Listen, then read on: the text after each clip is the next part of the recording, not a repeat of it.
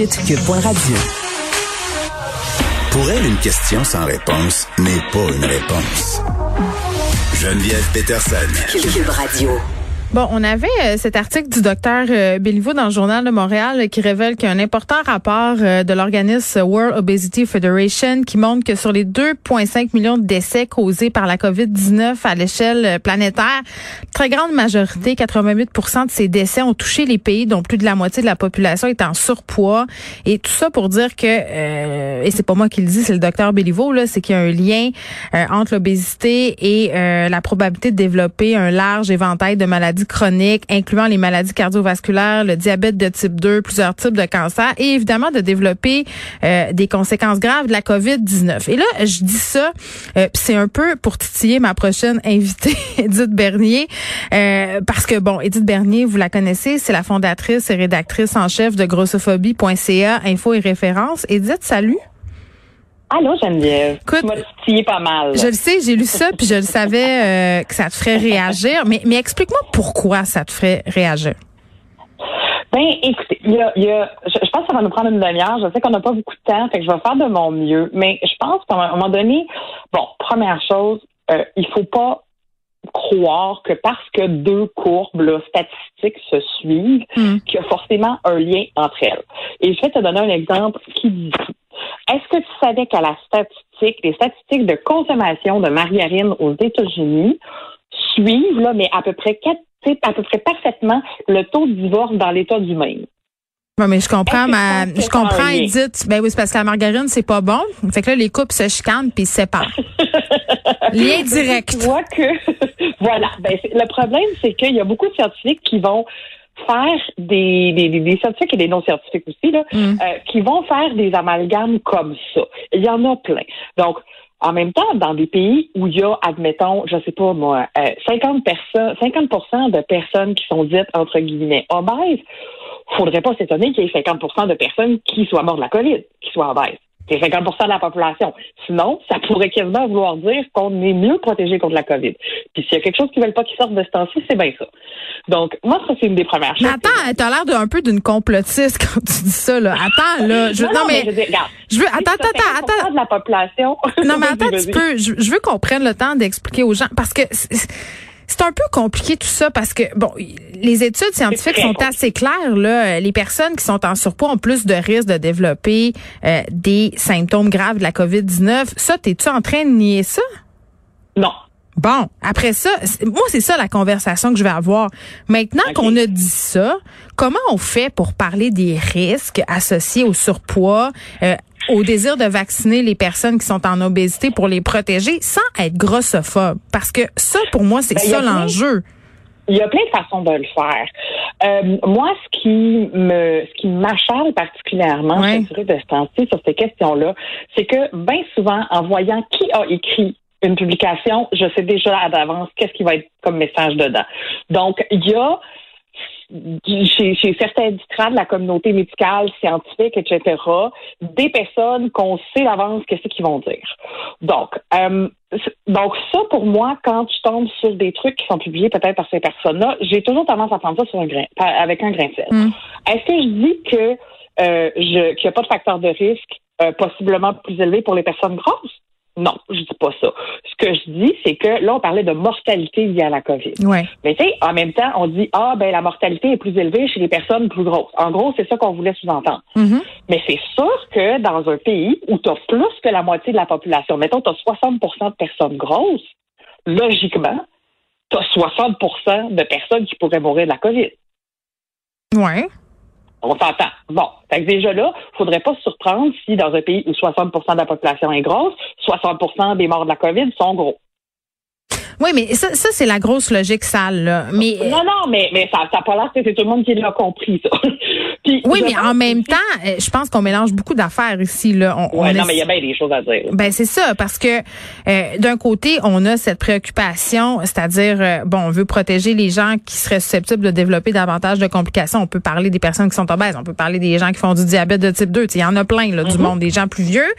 Euh, bon ça c'est une chose, puis c'est important qu'on puisse parler du fait que ça serait peut-être une bonne idée de vacciner ces gens-là en priorité. Mais après ça, moi, je me le demande parce que moi, ce qui me donnait envie de t'appeler aujourd'hui, c'est que je voyais passer des publications sur Twitter où on disait euh, bon, ben moi, je vais partager cet article-là. Je pense que c'est un article de la presse pour pas euh, nommer le journal, mais qui disait ben, je pense que ça serait une bonne idée de vacciner les personnes obèses, mais est-ce que ça se peut partager cet article-là sans que je me fasse euh, traiter de grossophobe? tu comprends l'idée? C'est comme si... Mais le problème, c'est pas avec l'idée derrière vouloir vacciner les personnes grosses en premier. Le problème, c'est toute la structure qui est dans le texte autour. Ben, c'est ça. Donc, ma question, c'est est-ce que c'est possible de parler de surpoids, des possibles conséquences de ce surpoids-là? Là, on parle de la COVID, mais ça peut être pour plein d'autres euh, euh, maladies, conditions euh, sans être grossophobe, comment on fait pour parler de ces enjeux-là pour pas que les personnes grosses se sentent invalidées, euh, se sentent stigmatisées, puis qu'elles aient envie de les lire ces textes-là, puis qu'elles aient pas euh, en tête de se dire, ben écoute, c'est encore un texte pour dire que quand on est gros, c'est notre faute, puis qu'on est une gang de l'âge qui mange des sundays. Mais en fait, je ne veux pas donner envie aux gens à lire ce genre de texte-là parce que pour moi, il est extrêmement problématique et je l'ai même partagé à des collègues qui sont à l'intérieur de la communauté scientifique. Le problème, c'est pas c'est pas la science. Le problème, c'est comment on présente la science. Donc, moi, je peux pas m'assiner avec la science. Je, je, je, m'en sers moi-même pour faire valoir mes propres points. Mais comme je dis, un des problèmes dans ces articles-là, c'est que quand on voit qu'il écrit souvent ou qui sont les intervenants principaux, on sait comment ça va finir. Ça, c'est pas supposé. comment ça finit?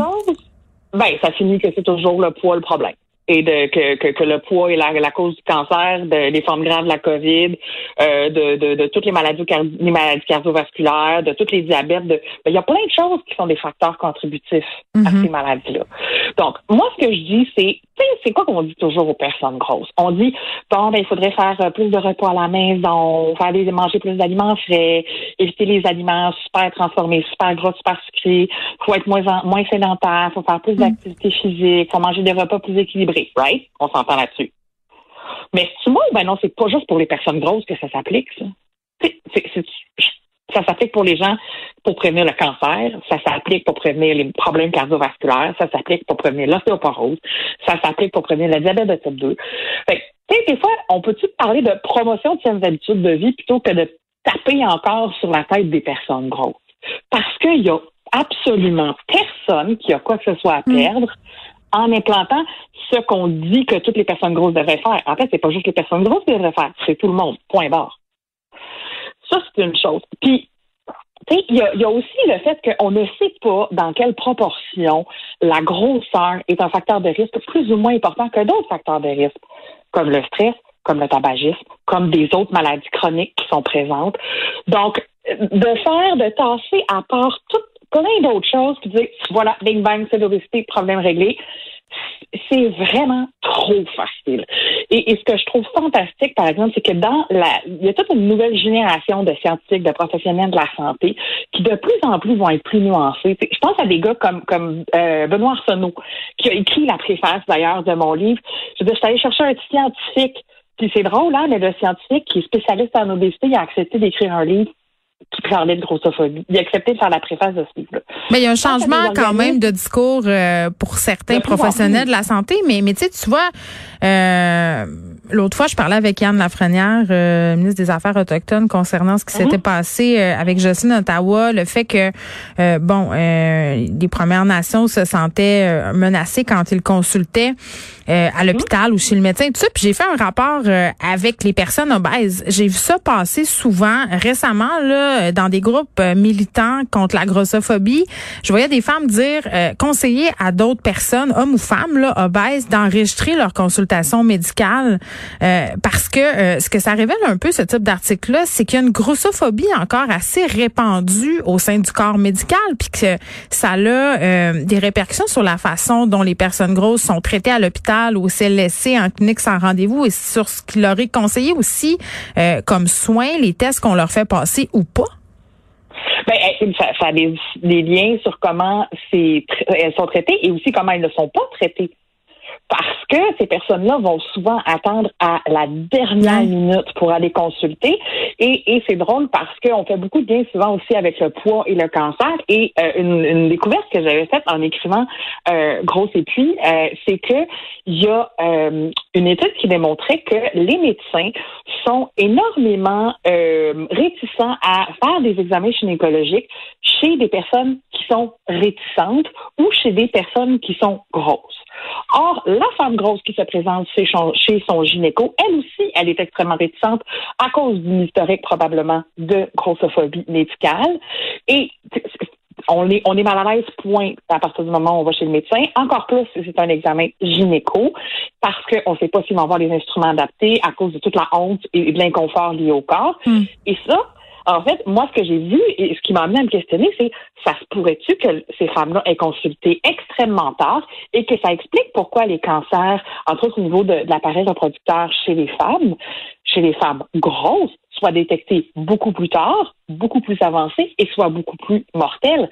C'est peut-être pas le problème, le poids au niveau de, la prévalence du cancer, mais c'est peut-être un problème au niveau de son traitement et de sa découverte. Donc, euh, une femme, une femme ou un homme euh, gros qui va chez le médecin, oui, je lui conseille hmm. d'amener une enregistreuse.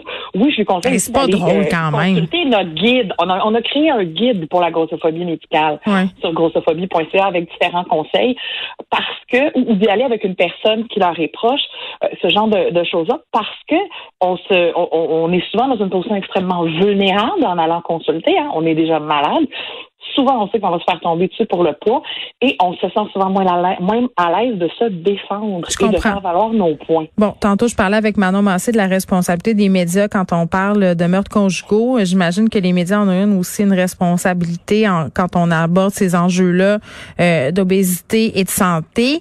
Euh, comment, comme médias, on peut euh, parler de tout ça de façon positive? Est-ce que ça se peut? Ben absolument. Je veux dire, je pense que nous, à toutes les fois qu'on en a parlé, on a eu des discussions extrêmement intéressantes et même extrêmement qui pouvaient permettre de faire avancer les choses. Euh, je pense qu'il faut savoir s'ouvrir et ne pas juste aller toujours consulter les mêmes ressources et les mêmes personnes qui sont là dans le réseau depuis 40 ans parce que les choses changent. C'est pas d'âgisme. Il y a des professionnels. Pardon, non, non, absolument, je fais pas de l'âgisme.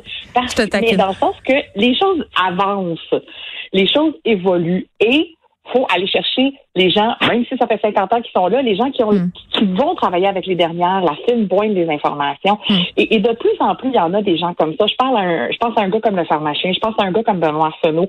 Ben, Bernard Lavallée aussi, euh, qui est nutritionniste. Bernard Lavallée, qui est très, très, très connu pour ses prises de position sur la grossophobie. Mais là aussi, il faut faire attention parce que c'est super important de faire parler les alliés, mais il faut aussi faire parler les personnes qui sont concernées. Donc, ouais, ça, c'est un problème qu'on a. Alliés non gros, ouais. ça sera un problème. Ben, écoute, je te dirais qu'on a ce problème-là aussi quand on parle de racisme, quand on parle de violence faite aux femmes.